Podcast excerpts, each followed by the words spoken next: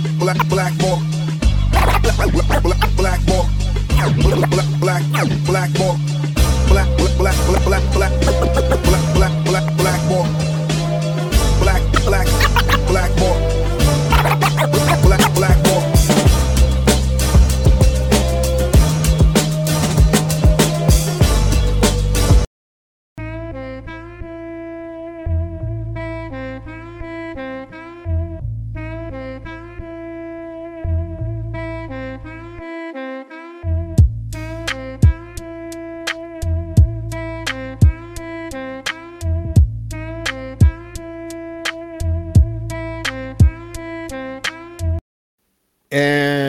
welcome to Blackballed. My name is James Di Fiore, and we have another one of those shows where I get to field emails from losers who tell me that I shouldn't give a platform to certain individuals.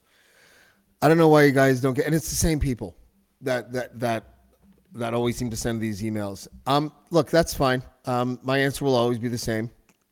Uh, it's two words. I'll let you figure out what I usually tell these people. But today, um, we have, uh, she's a former federal candidate for the People's Party of Canada.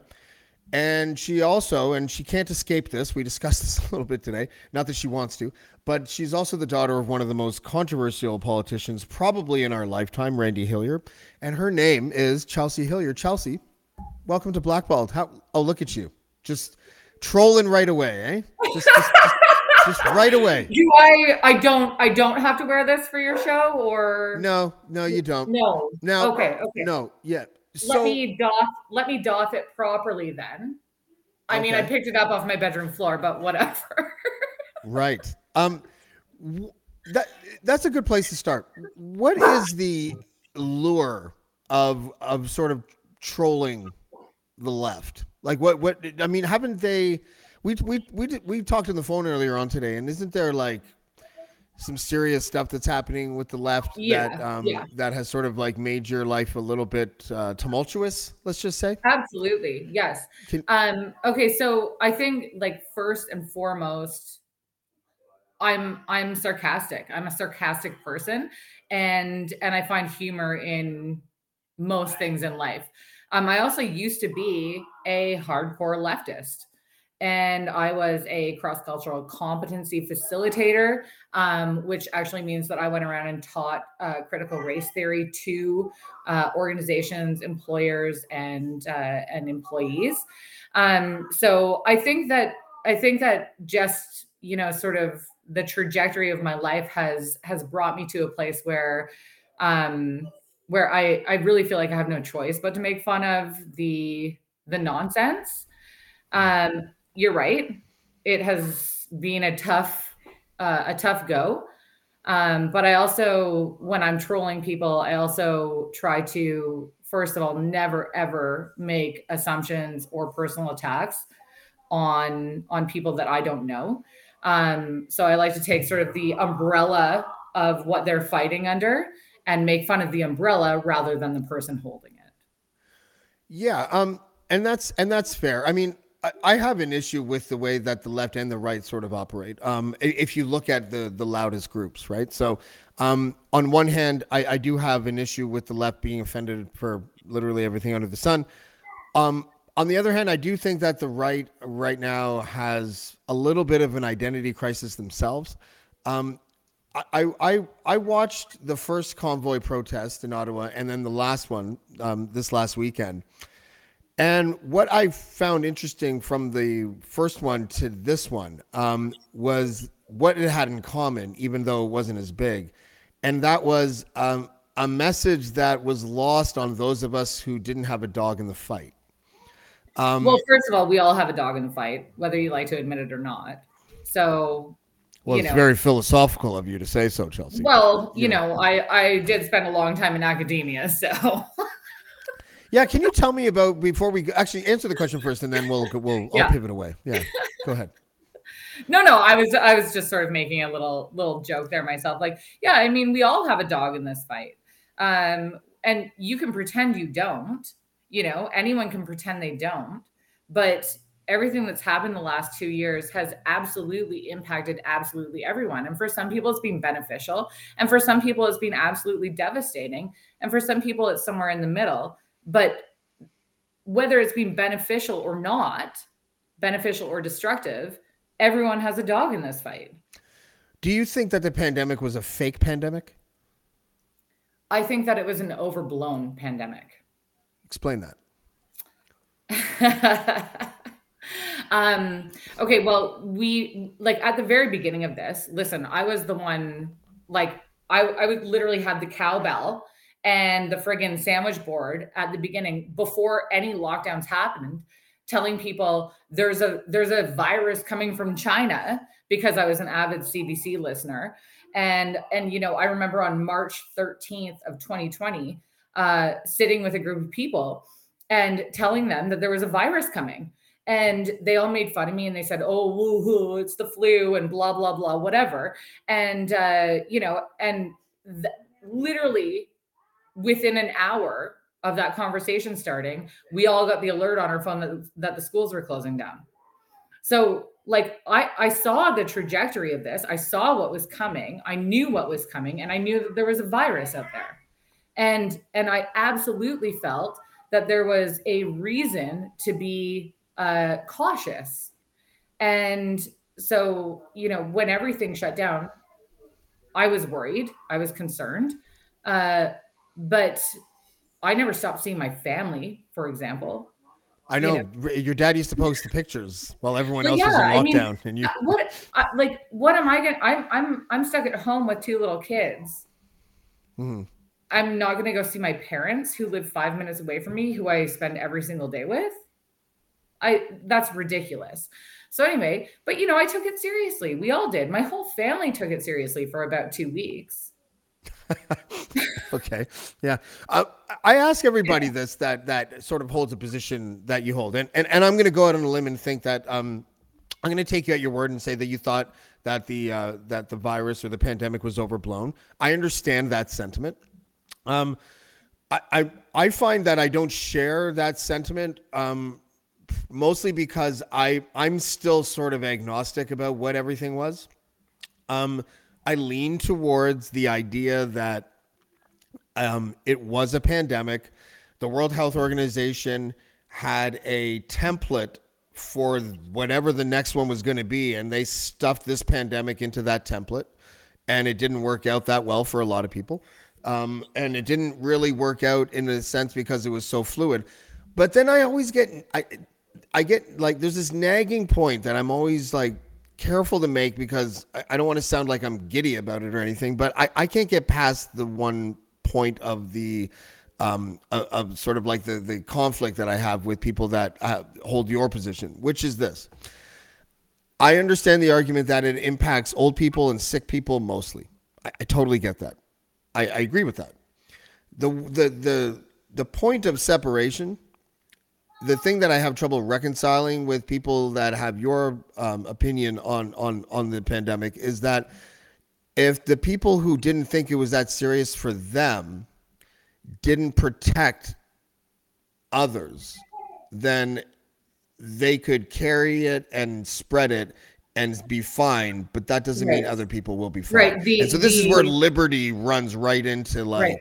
the so, greater good. So listen, so first of all, I mean Ryan Lindley brings up a great point here. Um, his wife working in long-term care. Well, actually, uh, in long-term care, COVID is a huge issue. In fact, in in the riding that I currently live in, 83% of all COVID deaths have occurred in long-term care. So that tells me that we don't so much have a virus pandemic issue, we have a long term care issue. Okay. If, if seniors are dying in great numbers, who have been locked down, isolated, masked, vaccinated, and frankly neglected, uh, that's a problem. But he, let me put this to you about your issue with people like me who think it's been overblown. Um, I only you wore, people, you people. Sorry. Well, us, I know. Trust me, I get told this every day. Uh, okay. Your kind aren't welcome here. it doesn't count. You're white. Um, Go on. so, so anyway, what I was saying was, well, where, what was I saying now? Um, Uh, long-term anyway, care. yes. So I, so I only wore a mask for work from uh, July until I was canned because I was uh, anti-masker, even though I wore a mask.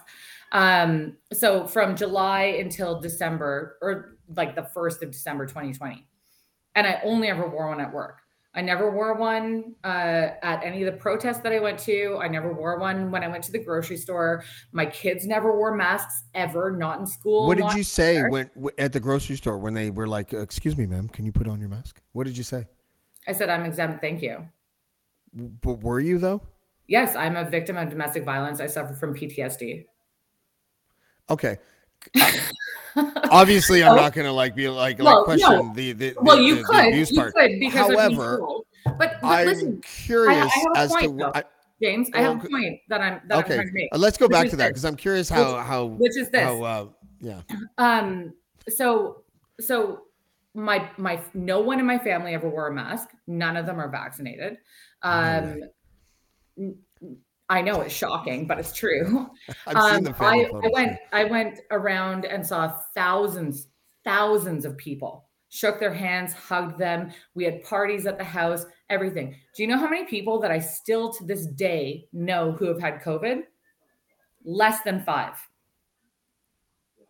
So knowing knowingly knowingly. knowingly, yes, who Right. were sick enough to get tested and seek out non-existent therapeutic treatment. Yes. Um, so so you tell me that it's a pandemic and you tell me that I could possibly be out making people sick, but I have not seen any evidence of that. I haven't been sick. I haven't even had so much of a uh, I haven't even had a runny nose. So the thought that I could possibly be out unknowingly killing people for two years seems pretty absurd to me. Well, I mean, the, the, there was data to back up the idea that, um, say, for example, millennials or Gen Xers um, were were spreading the disease but not getting sick from it. I mean, that's not Well, it's totally bullshit. outlandish. I mean, it's bullshit. How is that bullshit? How, how- Well, it just How- is. I mean, tell me how you prove that. Tell me how you prove that someone who was never sick was the one spreading the disease. because there's something David called Cameron doesn't get to asymptomatic. make- no, there isn't. There isn't. You can't I- be sick and not sick at the same time. you can be a carrier of of a virus but not exhibit the symptoms of a virus. There's people with the AIDS virus, with HIV that are just carriers but don't suffer from HIV. It It's not an upper AIDS. Sorry, HIV. and I'm not saying it's the same type of virus. I'm just- respiratory seasonal Right. virus. So, so you know, you can make a you can make an, a comparison to cancer or to HIV or anything. You I'm not want. comparing the disease under a microscope. I'm saying you can be a carrier of things, but not necessarily a person who suffers from those things. If you aren't actively ill with an upper respiratory infection, which I mean, you're not sneezing, coughing, and and spreading it. Uh, you can't get people sick with it. So if I never had a stuffy nose and I never had a cough and I never sneezed, how would I spread it to anyone? I don't think that's accurate. I, I think Well, you can you know be a carrier of of of, of COVID. um, so here's, without exhibit with hold on wait, hold on without exhibiting symptoms you can be a carrier of covid and spread it to other people without exhibiting symptoms. I have a question for you then. At what point am I not a carrier? when you don't test positive for covid So what if I never tested positive for COVID? what's your question So at what point am I not a carrier? Because this is the argument is that people like me were going around and killing people. But I've so i'm not listen listen that, that's a hyperbolic way of saying it right what, what i said to max bernier for example was like he was he was telling me he's like james i like to go to my rallies and say hi to everybody and i was like that's great do you does it ever give you pause to think that the thousands of people that go to the rallies that some of them might contract the virus at the rally and give it to a relative i'm not going to use the hyperbolic statements and say you're going to kill grandma and all that kind of stuff but i'm just saying and would that give you pause and he said no it doesn't and me most people either. most pardon it doesn't give me pause either at all. We're Right. adults. We make choices about who we hang around, but who we but like, sometimes go, our do. choices are sometimes our choices don't impact us they impact others sometimes. So I, I mean, are you? I'm sure you're not saying that it's impossible that someone who um, didn't believe in this pandemic and didn't believe it was that serious, you don't think it's impossible that they could have contracted COVID and gave it to someone else who then gave it to someone who then died. It, like that's not impossible, right? That I mean, is it's not completely impossible, plausible. but it's also not my fault or anyone else's because because contracting an upper respiratory virus is not a moral issue. It is Spreading it, a- it a knowingly, fact. knowingly No, not putting the safeguards in place to spread it. Human condition. We get viruses. We spread viruses. Therefore, it is not a moral issue. You you cannot be human without ever contracting a virus. Yes, but some And viruses should be be taken a little bit more seriously than other viruses. You would you would agree with Well, that? I mean, HIV, yes, should be taken much more seriously than COVID. Um, it's The harder to flu- spread The HIV. flu, the flu and COVID are much more similar, and and I give them the same moral weight in spreading. Yeah. Um I don't want to go down too much of a rabbit hole here because No, I'm not a let's talk- medical like, you know professional. I don't really have the, Let's the, talk the about something other than COVID for a little bit. Okay, let's, talk. let's uh, find or- you know what? to you- talk about. Um, do you? Th- this is going to be one of those uh, questions that um, that, gonna that is going to be funny. That I think it will be funny. Do you think that it helps or hinders the um, Randy Hillier is a Russian asset um, troll job when you have a picture of Vladimir Putin on your nightstand there? It's a Russian doll. Yeah. Uh, yeah. So uh, I, I I gave James a bit of a backstory on the Russian doll um, before we came on air. So this is you know the typical Russian doll, and we've got all of the uh, Russian Is that Khrushchev? Who's that? Yeah. Is that Yeltsin? and Gorbachev, Yeah. and uh, I can't remember who this guy is actually. I don't know. Every time you pull it out, I think it looks like Fred Flintstone because of the Um, we I did have Stalin and Lenin. They were the they were littler, um, but my kids lost them. So anyway, when I was in high school, uh, my my boyfriend, his dad worked for. Uh, he was a director for Indian and Northern Affairs. Hmm. Very very uh, uh, high profile director, and uh, he also fled fled East Germany as a child. And he went to Russia about three times a year, and my boyfriend would sometimes go with him. So one time, they brought me back Vlad, and uh, Somewhere and your dad is like, put that, put that away, Chelsea. Put that away. No. my dad. My dad loves my Russian dolls. it's all good. My dad loves my Russian dolls. Oh my god. Listen, so you know cool. what? Like Yeah. this, I, I love this. I love this idea that uh, that the Hilliers are Russian assets. It it gives me great pleasure to think that people actually take Dean Blundell's nonsense seriously. Um, Well, none of us have have ever been to Russia. popular. Well, he's the Same. personification of evil on this planet, but well, we we can agree Well. to disagree. Well, James, my my the way to combat Dean Blundell's overstatements of my family is to call him the worst. You know what? in the Dean world. Blundell has encouraged, uh, not just encouraged, but directly uh, uh, told people to harass and abuse my family, and they have in great numbers. Um, it's been GD horrible, and uh, and I you can think say goddamn. You can no, I, I God. can't. I can't. Je- Jesus 'cause if you see fucking Christ! Just say Uh, goddamn. if you see what's behind Vlad, it's it's two versions of the Holy Who's Bible. Ho- who's Holly say- Bibble? I don't even know who Holly Bibble is. Is she- Um, I won't she say an it. author? I won't say it, but I will say GD. Um, he really? Are you that he- religious?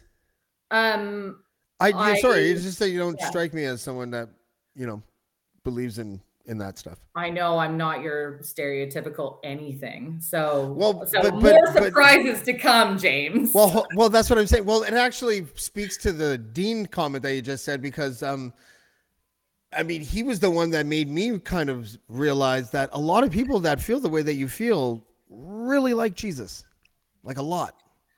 um, when And I'm just wondering what the connecting tissue is.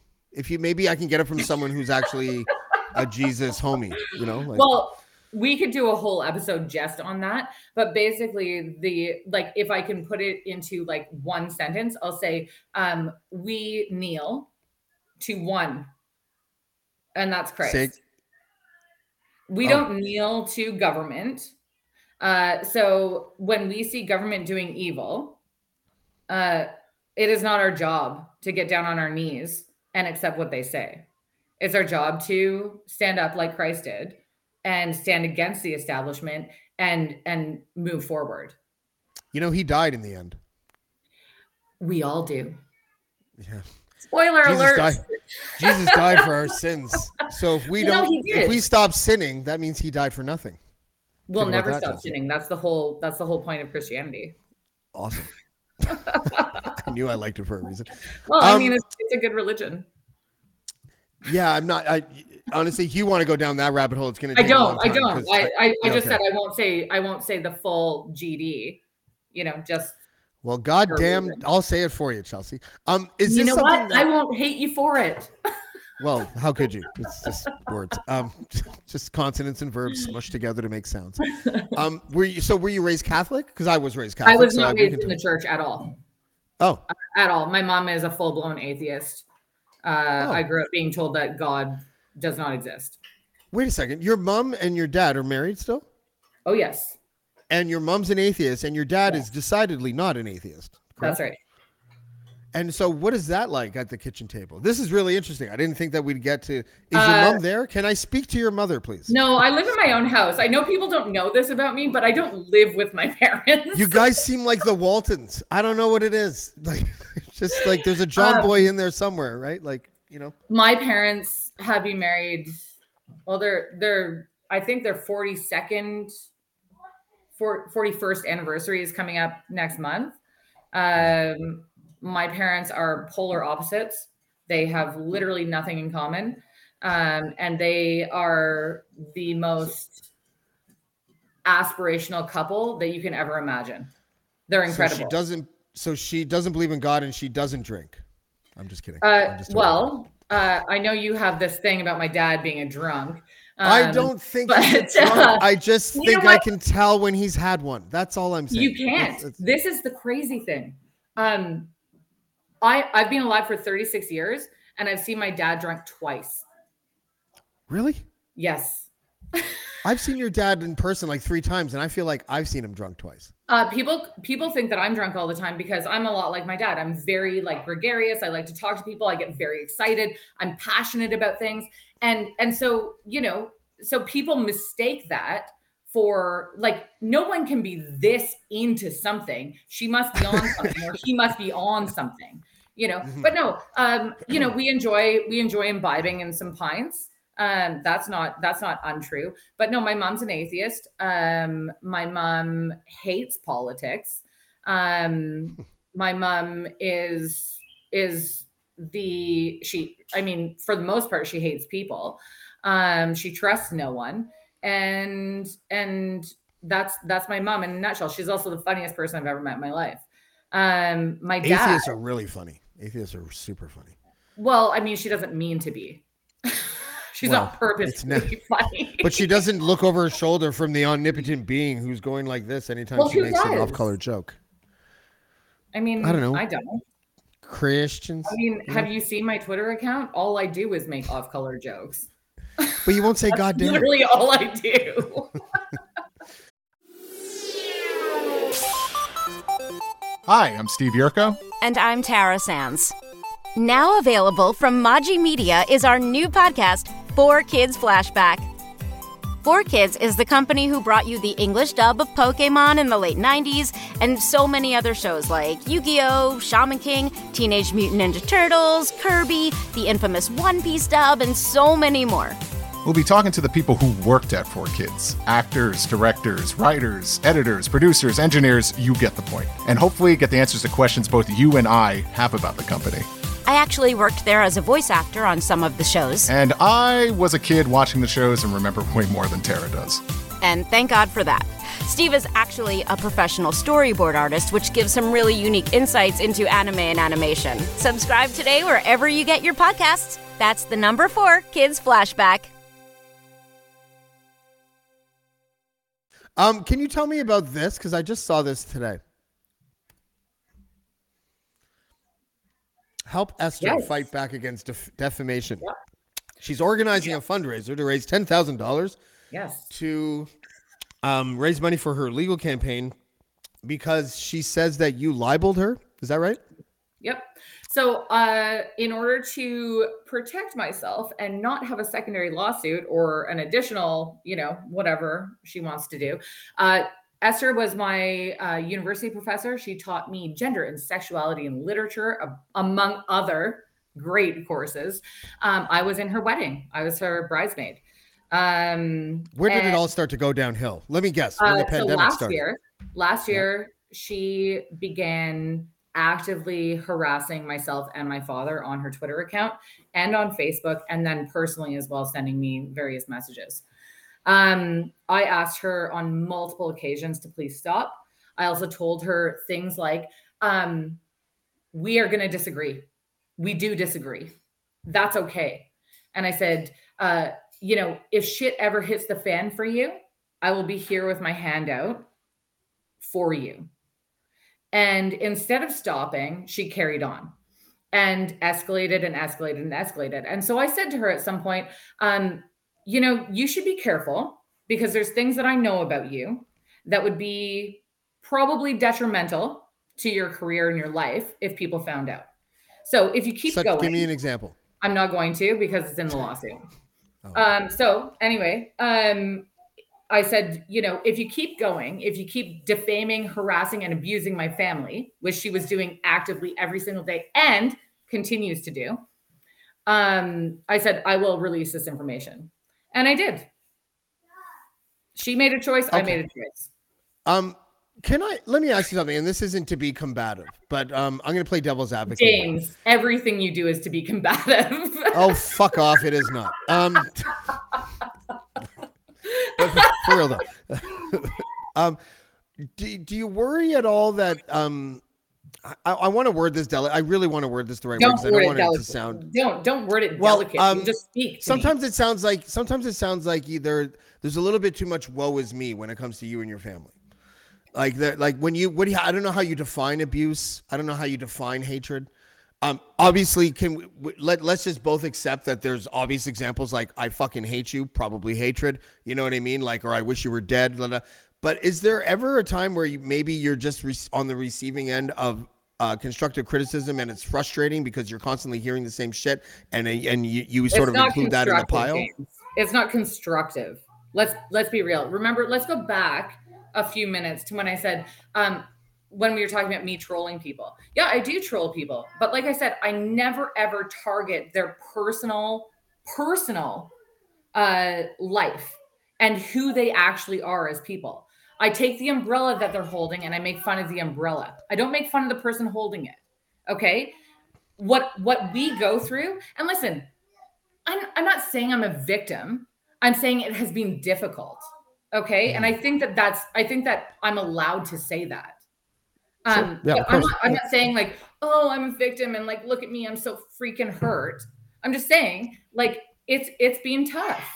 And, and I wish, especially from someone who, who I stood beside in their wedding, they would have more respect for me as a person to not go out and trash my family and me on a daily basis. Like that's a low thing to do. See, if I were invited to to be a best man in a wedding, I would be like, this isn't even sacred. This has like a 30% chance of surviving anyways. You know? Like you just put a filler guy in for the best Oh, man, have- a I filler so- guy in for the have- breast. I have so much to say here, but it's also part of the lawsuit, so I'm going to keep my mouth shut. Did you sleep with the husband? no, no, but I was oh. in class with him. Oh. Oh. They started dating one then when she was teaching. That's interesting. I didn't say anything. I didn't say I know you didn't, but you led me down the pasture and I ate up the apple like Chris Sky, you know? By the way, do you have a relationship with him? Like like a like a like a, a professional relationship? of No, I've never met him. I've never spoken to him, and I hope to never meet or speak to him. Yeah, well, see, there's that's a good delineation line for you. Like, I mean, like you know, I don't really know much about you. I know that you were somehow co- sort of in the picture or on the peripheral when that when when that gravel gate thing happened when someone threw a rock at somebody. Yeah, um, I don't know yeah. what your did you hand him the rock? Like, what was the? What you know was- what? was yeah, I actually, I actually, people don't know this, but I actually, um, I had a mask like this, and I I had it filled with gravel. And when when Justin Trudeau showed up, I passed it over. no, I'm kidding. Obviously, I had nothing to do with it. In fact, I got hit by the gravel.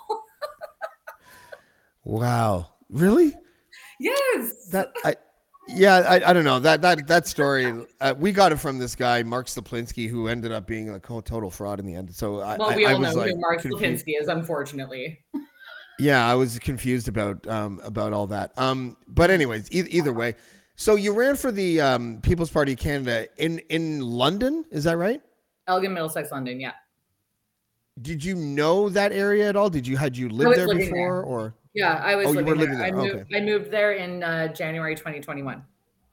Okay. And the People's Party of Canada didn't win a seat. Um, you finished in fourth. I think you got like 11.5% of the vote or something like that. 12. What- Uh, maybe 12. Let's go with 12. Oh, 12. 12. Okay. um, 12%.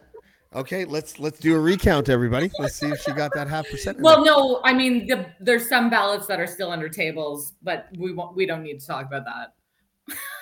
Yeah. Okay. Um. Listen. Uh, look, first of all, we agree on Trudeau. I just saw Ryan in the comments, and and like you know, th- there's a whole bunch of points of agreements that I think that we could probably come to terms with.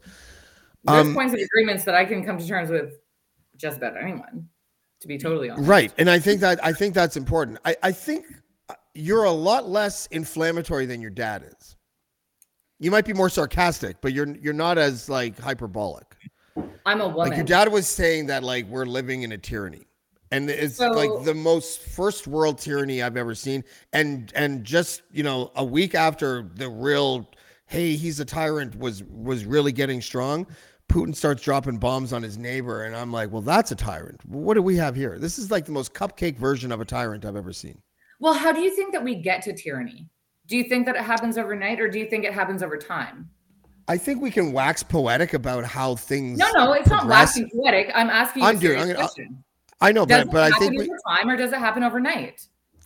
Well, uh, that's like I'm more thoughtful than than that than, than to give one answer. Okay, no. well, but what, well, pro- proselytize then about your thoughts on whether it happens. Over allow me to pontificate, if you will. Jesus fucking Christ, Chelsea.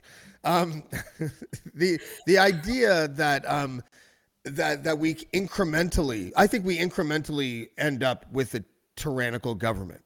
I think that you could point to any government that um, the United States or Canada has had in the last 25 years 60, and- 60, and last choo- 60 sure, years. Yes. sure, and choose a demarcation point of when it could have gone off the rails. You could do that with any any government. You could do that We're with Trudeau's debt. forward, man. March, March. But hold on a second. We're hold on, very close. I have a greater point. I have a greater point. So no, the just watch me moment with Pierre Elliott Trudeau that could have gone awry. That could have turned into something tyrannical. Um, you know, the uh, Stephen Harper's entire um, um, uh, administration, whatever you want to call it, the, the the 11 years or whatever it was that he was in power, there were a lot of different touch points that I thought, okay, well, this could go one way, this could go the other way. Um, Chrétien, same thing. We could have totally gone off the rails and went to war in Iraq, and we could have been there for 20 years. There's a whole bunch of things that that, but Instead, we chose cult- Afghanistan. right but but the choosing that but but the the idea that um invoking the emergencies act okay we probably had a very similar version of justin trudeau before this pandemic. Let's see if you agree with any of this. He's a fucking virtue signaler. Um he's phony as fuck. He's very dishonest. He's unethical.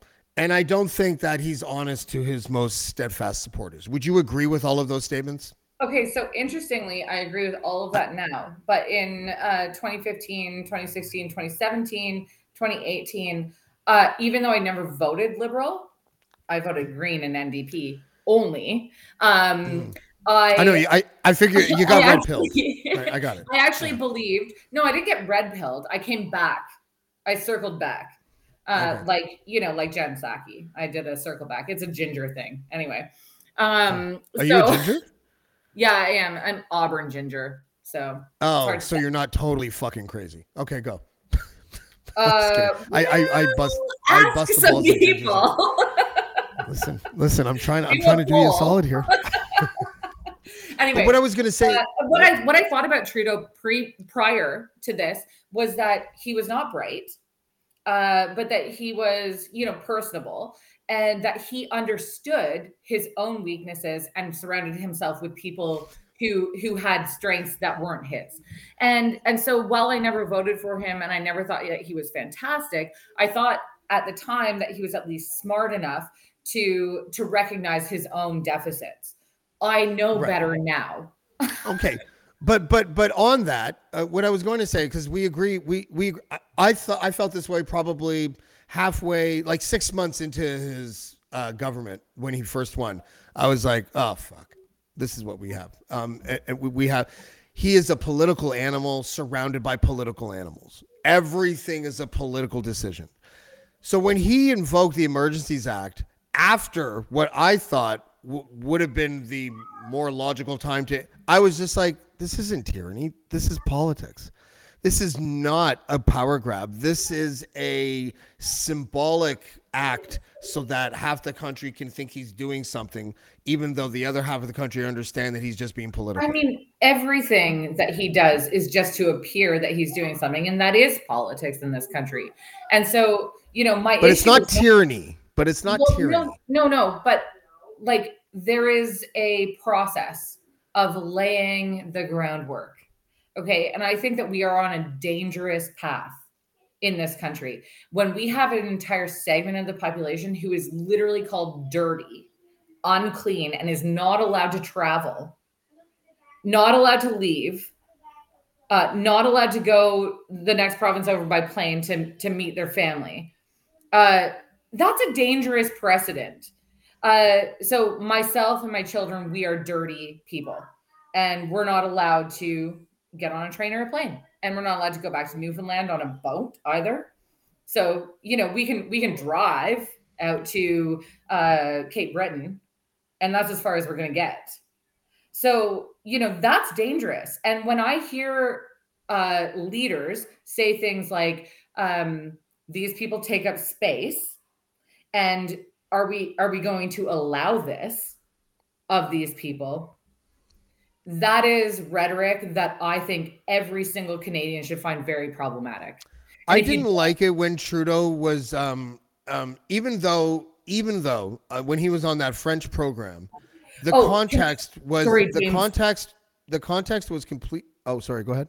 no i want to jump in here because someone just someone just posted something that i really really want to speak to that i've been trying Okay. to speak to on uh, on twitter but it's not I getting a would just like to give a shout a, a shout out to uh, my co-host, the chat overlay. But go ahead. pure blood. I hate, I hate this narrative. And every time I see someone who's like ostensibly on my side using this nonsense pure blood, I call it out. It's dangerous, just like all the other rhetoric coming from the other side. It it is rife with eugenics history uh, with miscegenation it's rife with you know qu- quantum blood levels for native people I will call that out every single time. And sorry to interrupt you, but I saw it pop up and I just wanted to say it it is not okay. And and I will continue to call it out, just like I call out David Fisman for saying things like uh, you shouldn't mix because they say the same things. Mixing and and pure blood, same thing.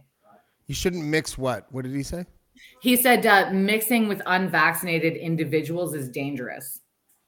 Have you ever thought, I'd love to have a podcast just like this one?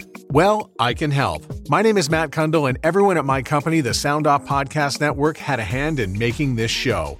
Whether it was about the sound, the discoverability, or that you're just enjoying the show, we are all about the detail. If you think you have a podcast in you, reach out to me via email, matt at soundoff.network, or check out the website and become one of the great podcasts we work with at soundoff.network.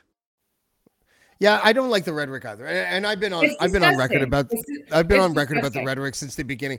But but I mean the ju- listen, we could cherry pick a lot of things that that any world leader says, and especially Justin Trudeau because he seems to put more effort into gaps than than any prime minister in my lifetime. However, um, while I don't agree with I, I think that you should be allowed on a plane nowadays um, by getting like a rapid test before you get on the flight or something like that. Like, I don't think that there should be a vaccine mandate uh, when it comes to that kind of stuff. But I'm not all fucked up about it. You know what I mean? Like, it, it, it's Are one of those things where I? I sure but if I well no because I'm vaccinated, but like Right. if, if I right, but I but I, listen, I can still sympathize with the people that are not vaccinated that want to go on a plane and and take like a rapid test before they go on a plane. I am not afraid to go on an airplane with unvaccinated people, right? Like I I, I am not afraid. Yeah, First of all, I'm, one of these people that like honestly like you, people think I contradict myself when it comes to this pandemic. I was never afraid of COVID. Uh, you know what I mean? I still wore my mask. I still, even though I'm I'm I'm double vaxxed, I get my my third shot in a couple weeks or something. But like, Oh, please don't. I when oh don't listen. Like you know what? I almost I almost kidding. fucking It was a lost joke. it. It was a joke. No, I know, I know, but but listen, I was down. I was downtown. I, sorry, downtown. I was I was working. I work uh, a couple days a week at the local library. Um, I think libraries are important, and I've been working at one for five years. And this lady came in, and she wanted to put up some um, some conspiracy theory stuff about Charles Schwab and the World Economic Forum and all this Yes, stuff. And I'm like, yes. this is a library. I don't want to deal with this, right? Yeah. And um, and then she's like, and then she had the nerve to be like, well, if you don't care about your children, get them vaccinated. And I was just like, get the Listen, fuck out of my haven't- library. I anyone know? can say anything that they want about me, but what they there's my child, um, or one of them anyway. Um, but like people people can say whatever they want about me, but one thing that I have never done is a judge someone for getting vaccinated, judge someone for wearing a mask, or You just you just told me not to get my vaccination. that's what it was a joke. That's why I said I'm joking. Oh, okay. okay, yeah. okay. like I don't care. Go. Go do it. If that's what's right for you, and that's what you got to stop. If that's what's right for you and you believe that that's the good thing to do and that's the choice that you're making, I 110% support you in that. Um like absolutely no question. If if people want to keep wearing masks, if people ever want to wear a mask, if they want to wear two, go for it. I don't care. Like, do what is good for you and your body. Do what's good for you in your life. Do what's good for you and your family. But this conspiracy stuff, I've been I've been dealing with it for two years now because you know I was working for No More Lockdowns and I was I was being like a I was sort of like a, a coordinator, provincial coordinator to set up local groups, and I did intake for people who wanted to be local leaders. And the entire intake was don't peddle conspiracy bullshit. We are ending lockdowns. That's what we want to do. We want businesses open, we want kids in school, and we want people to have a choice what happens to their lives. Is your dad's a member of? uh, How did No More Lockdown start? My dad and I started it. Oh, you did. Oh, okay. yeah, So and, and that was a job or that was like a volunteer thing? it was Like, a wha- wha- volunteer position. Okay, but You they know, raise I- money though, right? We raised money for signs. Yeah, lots. Just for for, signs. signs, just just for like, just hold up signs at Uh, protests. well, there were two. There were two fundraising avenues for no more lockdowns.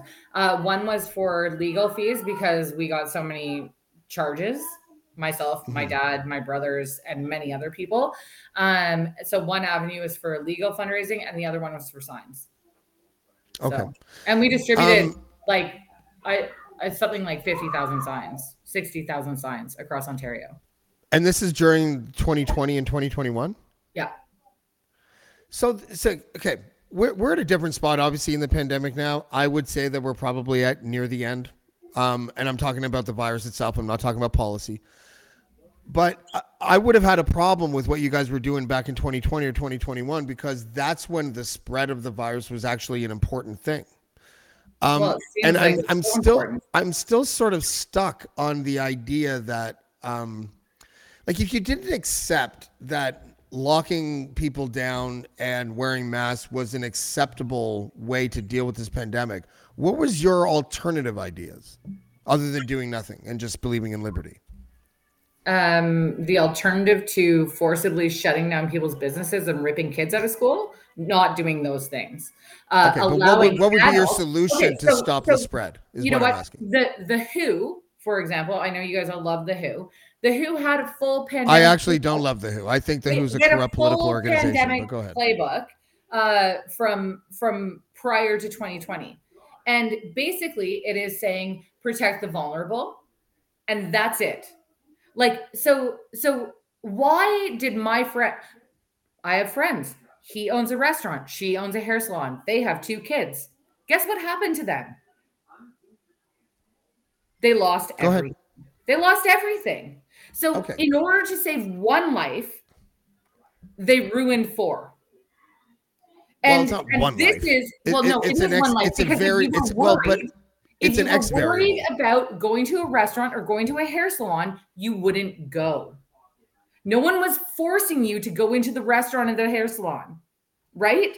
And so they Right, destroyed businesses, they destroyed livelihoods, and it's and it continues to this day. Now people are not people have been fired and they're not allowed to collect EI that they've paid into for years because they won't get an injection that the government says they need. Like it's literally just destroying lives.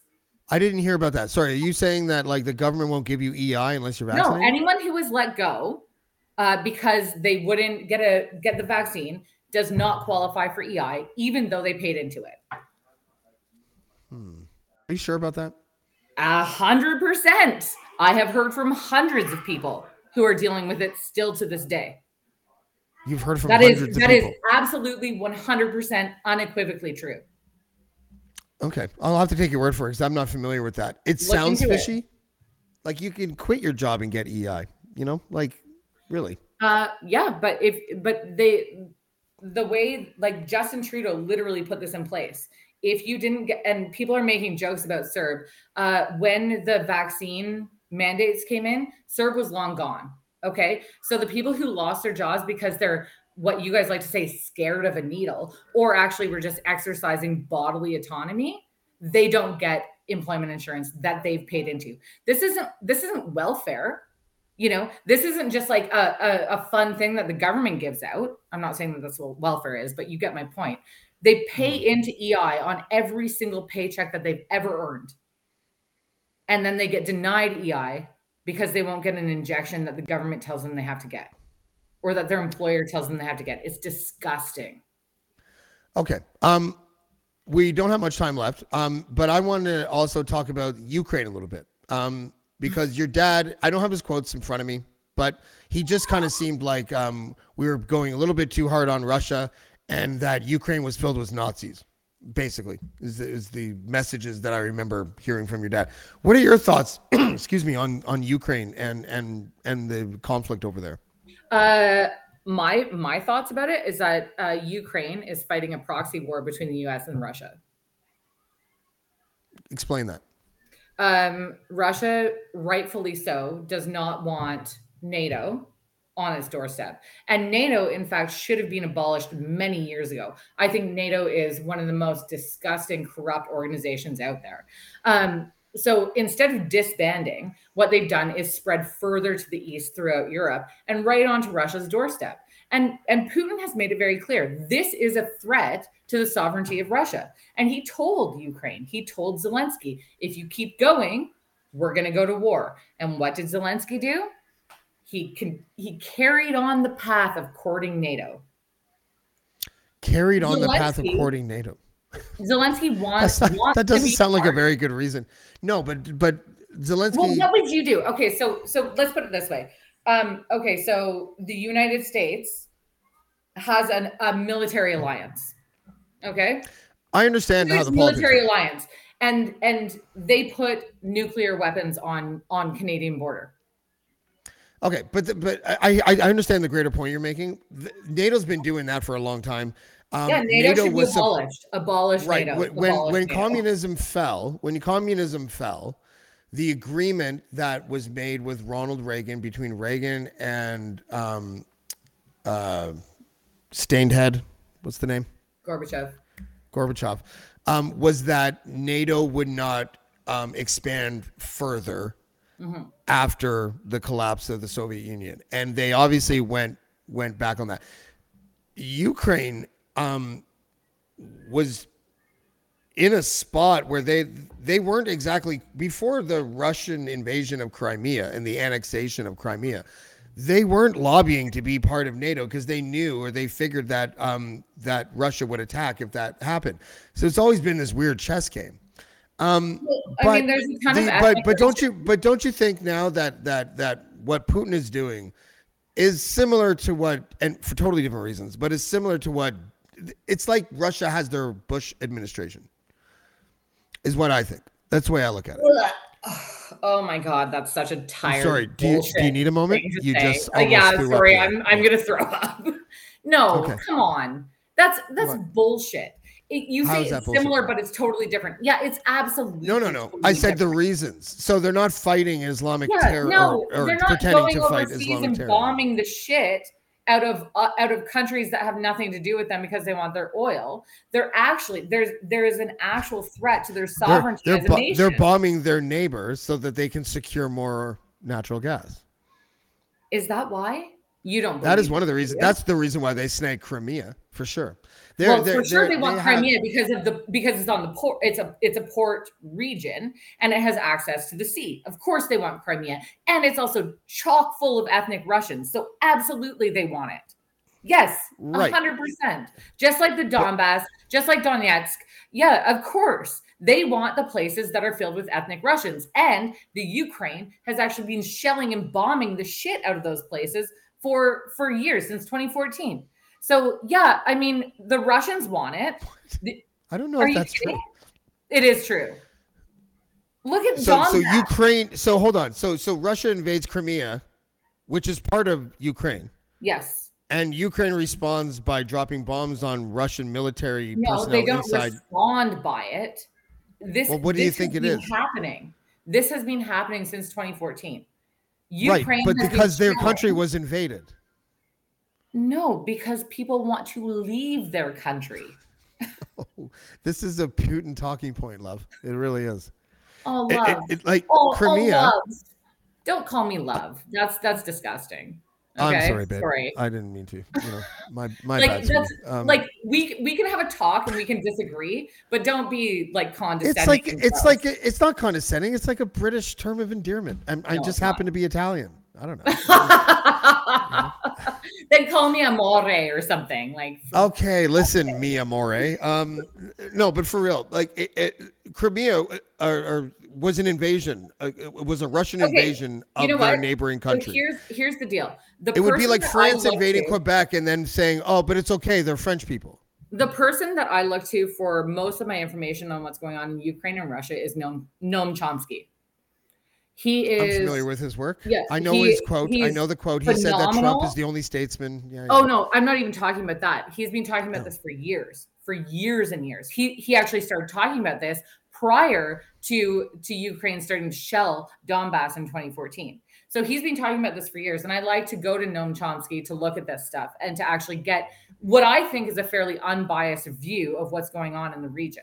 So back to Um, the point. I, inter- I, I interviewed Noam Chomsky twice in the last year, and I'm going to interview him again um, in the fall. Um, and I, I will certainly ask that. I, I'm familiar with the way that he has taken um, the the uh, critical viewpoint on NATO and how they have spread their bases, and that is a totally legit argument. It doesn't make a Russian invasion of a foreign country legitimized, though. That's all. I don't think there's a. I often think there's no good I'm guys. not saying and I think people forget that. legitimizes it, but what I'm saying is uh, Zelensky and the powers that be in Ukraine knew what the outcome was going to be of their actions. And I believe that they got snaked Of their response. No, no, I, I think that they got snaked into fighting a proxy war on behalf of the United States. That's what I believe, and that's what I said at the beginning. They are fighting a proxy war. They were they were Right, set the- up But to it wasn't their actions. It was their response to an invasion of their country. They knew Their country was invaded happen. in 2014. Right? Okay. Crimea was, You is, and I probably part of the U- both both need to go back and do some more reading so that I we can so. be I so think that we I'm can good. be geopolitical uh, uh, experts on on Ukraine and Russia. Like No, I'm not. we don't. We, I'm not. All I know is don't. what I what I've seen. But but know? it's just recent history. Russia invaded Ukraine annexed the province of Crimea so that they could open up their natural gas pipeline because they service 40% of Europe and it would make it a lot more lucrative and easier for them.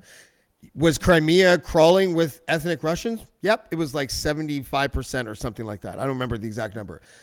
But anything that happens after that initial invasion on Ukraine's part is not Ukraine taking horrible actions. It's responding to being invaded. No, they have done terrible things, and I'm not saying Russia hasn't. Okay, like this is not But a why- this is not like one one guy is absolutely good and one guy is absolutely evil. This is me saying there have been really terrible things done on both sides, and this idea of boiling it down to everyone fly the Ukraine flag and everyone hate Russia is bullshit. Because it's Well, just I think- not accurate and it doesn't reflect the reality of the situation. I think there I think that I think that would you not agree though that Putin is is a bad guy? Okay, you know what? I'm gonna I'm gonna say something guy? because I know how these things go, and I can see Listen, the comments popping I don't up. think you do. I, this I, is going I be don't cropped out and made to seem like I love Putin and I hate Ukraine. This is live. Blah blah blah. It's this is live. I know, and when it replays, it's going to be it's going to be crazy. You don't You- you, you don't think record this? You think I'm gonna you think I'm gonna edit this? I've seen what you've done to other people, so I would Wait, argue. hold on a second. What have I done to other people? Are you kidding me? I've seen. No, I'm not kidding. I'm asking you, what have I done to other I'm- people? maybe not you, but other people who who watch these things, they record it, they cut things out. I, I don't want to be misquoted. Listen, I think that there are bad players on both sides, and I think that the boiling down of good versus evil is nonsense. It's nonsense. I think painting a false equivalency between a country that invades and a country that's being invaded is probably bullshit as well. I would ask the people in Donbass how they feel about Ukraine because they're part of Ukraine and they've been it hasn't been good for them. Yeah, I- you know, there, there something has happened over the last, um, I would say, ten years or so. This softening of of the conservative position on Russia, and it's really hard you to understand. I'm not, not well. I'm I'm just speaking in general terms now, right? I'm not necessarily talking about you, but but you are carrying the water for this people that do that, though. I'm saying You- nothing is black and white. And I'm also not a geopolitical expert. Okay. You're gonna you're going to talk fair. to Noam Chomsky, and he's going to say a lot of the things that I've said, but much more eloquently. Okay. Um And a lot slower. black and white. He's 94. You know, it's not black and white. What does that have to do with it? I said It's it. and He's not black and say white. it. It is not Listen, good relax. versus He- evil. you said you're. You said he was going to be more eloquently, and I said he's going to be a lot slower because he's 94. It was Well, just a joke. I mean, okay, slower, fine, but still more eloquent. yeah, he'll be eloquent about it. Um, nonetheless, I. th- Let's the- talk about what the I- upcoming what- provincial election. Pardon me. Let's talk about the upcoming provincial election. Oh, okay. uh, in my in okay, my producer Chelsea uh, Hillier, now the new producer of Blackballed with James. Or D. we can talk about Dean Blundell. I mean, whichever one you choose. Let's talk about Dean Blundell. Um, lawsuit coming. yeah you know what dean wouldn't see you i don't think like i you know i i i understand like listen i maybe i don't want to talk about dean because he's a good good friend of mine and he's done a lot for me and i know he's a generous nice person um when I he he, was a homophobe. he's not a homophobe That- and by the way that's like. I That's a joke. okay good because I because mean, he's not I mean, I've been called the same thing. So Well, I mean, like, I mean, I'm sure whatever your dad's first scandal was, imagine how annoying it would be if 10 years later people were still talking about your dad's first scandal, whatever that happened to be. What? I said, aren't they? I don't know. Your dad, your dad is the greatest hits of scandals. so, so it's really hard to I mean, yeah, down. he's the best. That's true. You, you told me on the phone today that um I told you that like if he goes to jail he'll end, he'll end up being a martyr, and you were like, "Oh, if my dad goes to jail, he's going to counsel the inmates on how to Yeah. handle their lawyer." And I was like, "But he'll be in prison." I mean, we Is were he- talking. is he a credible source on this type But of- my dad is chock full of amazing advice. If- And if anyone actually ever cared to stop to stop just spewing hate and shit at him and actually look at who he really is, he's an amazing man. He's the I best like your dad dad. Listen- listen to me for a second. Asked for. And so Listen my me for a point second. was, Yeah. Go My ahead, point make your was, yeah, And then listen to in me for a second. Okay, go ahead. if he's in jail, uh, he's gonna be okay, and he's probably gonna do a lot of good for people. Maybe your dad will Because like run does. things in prison. Are you gonna like smuggle cigarettes in for him and stuff? Uh, well, probably, yeah, yeah. I forgot your dad likes his darts. Yeah. Who doesn't? Anyone who says they don't like smoking is lying. Uh, you know what? I don't know about anybody, but I, I still smoke. Yeah. Me too. Let's end it on that because I don't want to go back down any rabbit holes. I thought that it was. Uh, I th- I think you did a well a, a good job. I think our sparring was was good. I can't wait to totally edit this cheaply so that you say you wish your dad you was in jail know, and that he you know what I mean, time. though. You know what I mean, though. Like people take clips and they turn it into some crazy shit. I don't do that. I've never you know, done that. I'm, I'm not. I'm not saying you specifically. I'm just saying like Dean Blundell probably. I'm the only one here, love. Oh fuck! I said love again. Sorry. Listen, Chelsea you know Hilliard. what? Here's the Oh, thing. Can I yeah. just can I just say Yeah, please. I don't hate anyone. I don't like I, I love people. I love people. I hate what's happening right now. And you know, the whole comment feed of this is just filled with people who hate me and want to see me just like just taken down. And, I and again. I I, I and- don't and think that that's it. Like here's this it's not it, this isn't about me That's why this you sound like a victim sometimes. No, That's no, why you no, sound like a victim because sometimes. I'm speaking to a greater social issue. It's not just about Okay. me. Why is anyone going out of their way to try to take anyone down? Talk. You and I don't agree on anything. You and I don't agree on a lot of things. You know, but we're I still think here we agree talking. that it was inappropriate for your friend to have a relationship with that student. Hey, but you didn't say it. that. You said it, not me. I know. But you know what I mean. You get you get my Yeah. point. It's terrible. I hate what's happened to the world. I hate what's happened to relationships and families and society. Like talk and disagree and yell at each other. I yelled at you tonight. You know, Yeah, you got pissed off at me for interrupting. Cool. I called know? you love, and you were like ready to fucking sh- fucking send. Well, I mean, there's some house. triggering things. Yeah, don't call me Listen, love. I'm sorry, You know. It won't happen that's again. My, that's my ex. That's my ex leftist feminist stuff that's still buried deep down. yeah, what the fuck? I figure conservative gals were like, you could smack them I'm on the ass. not still. Like, conservative. oh, right, I'm like right, the right, least right. conservative person you'll ever meet. Yes, this interview totally showed that.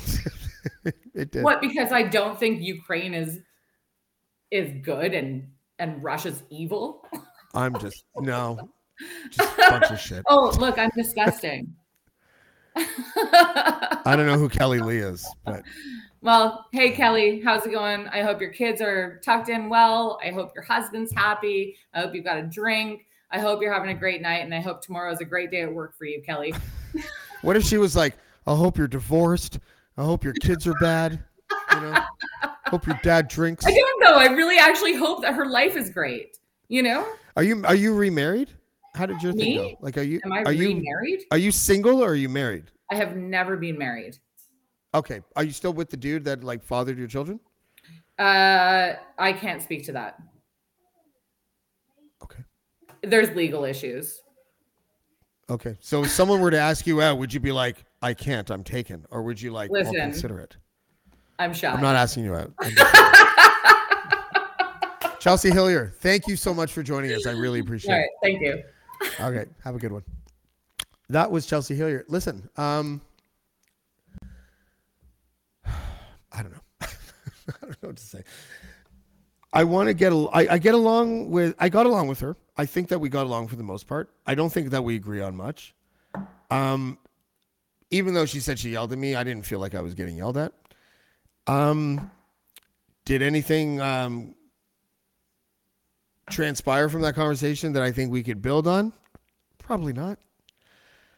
But I got to tell you, she wasn't horrible to talk to. She wasn't like, you know, as bad as some people in the comments were making her seem. Do I agree with some of the shit she says? No. Do I steadfastly disagree with a lot of the stuff she said? Sure, I do. Um, was I disappointed that I didn't get to show her the file photograph that I have of Pierre Poilievre's dad showing um, his neighbors his new bed? Yeah.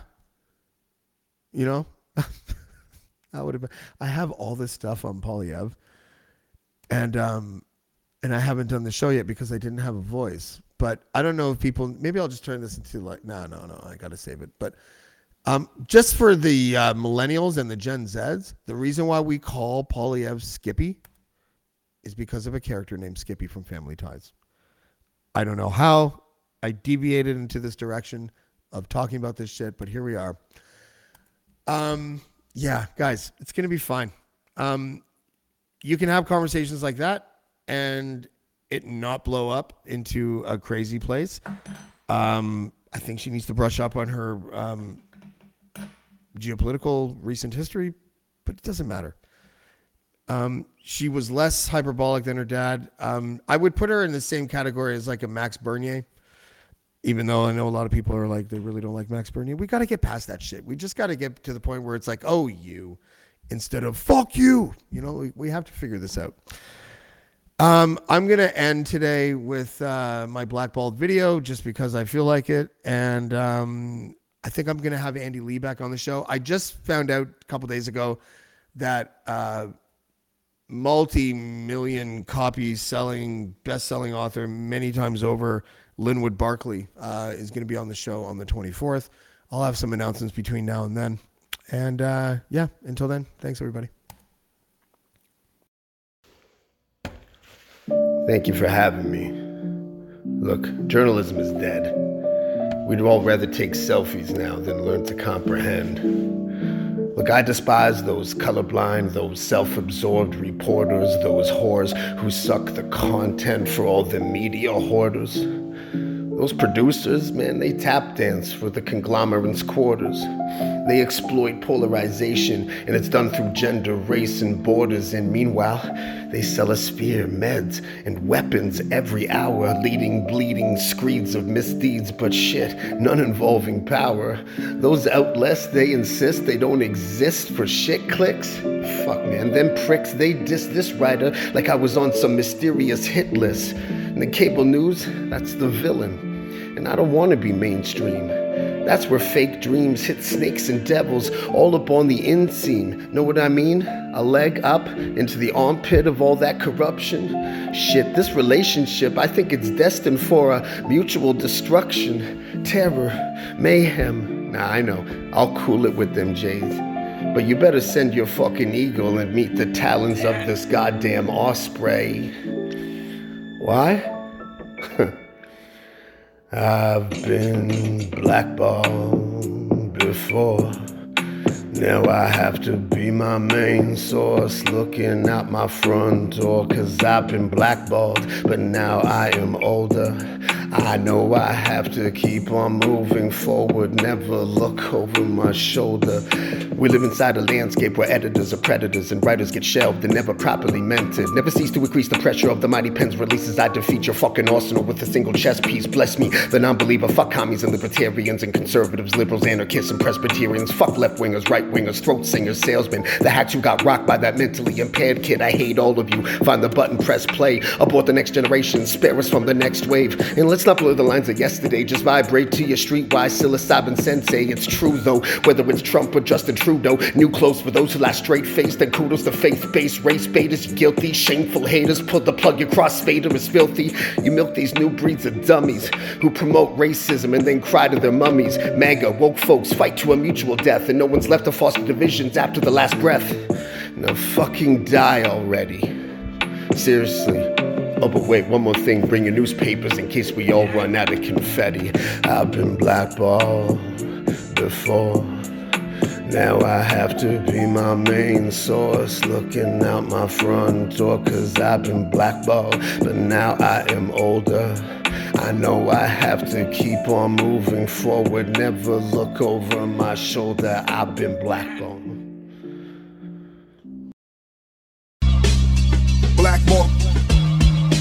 Black, black, Blackmore.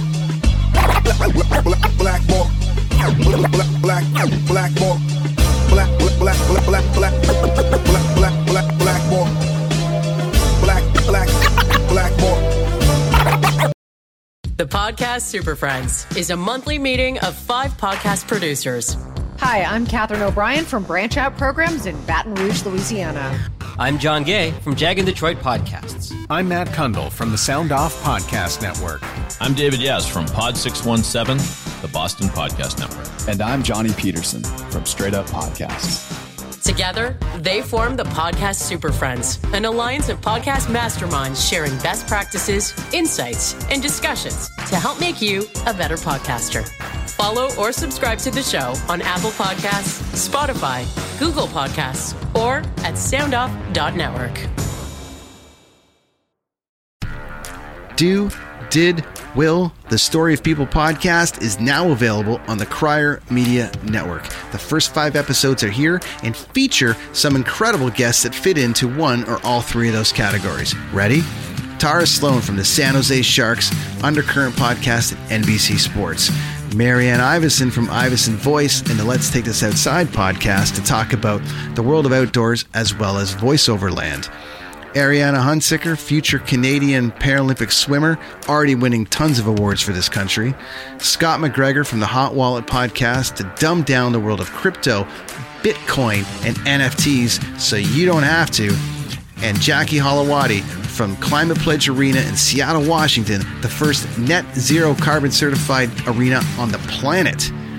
Wherever you get your pods, wherever you watch your pods, and on the Crier Media Network.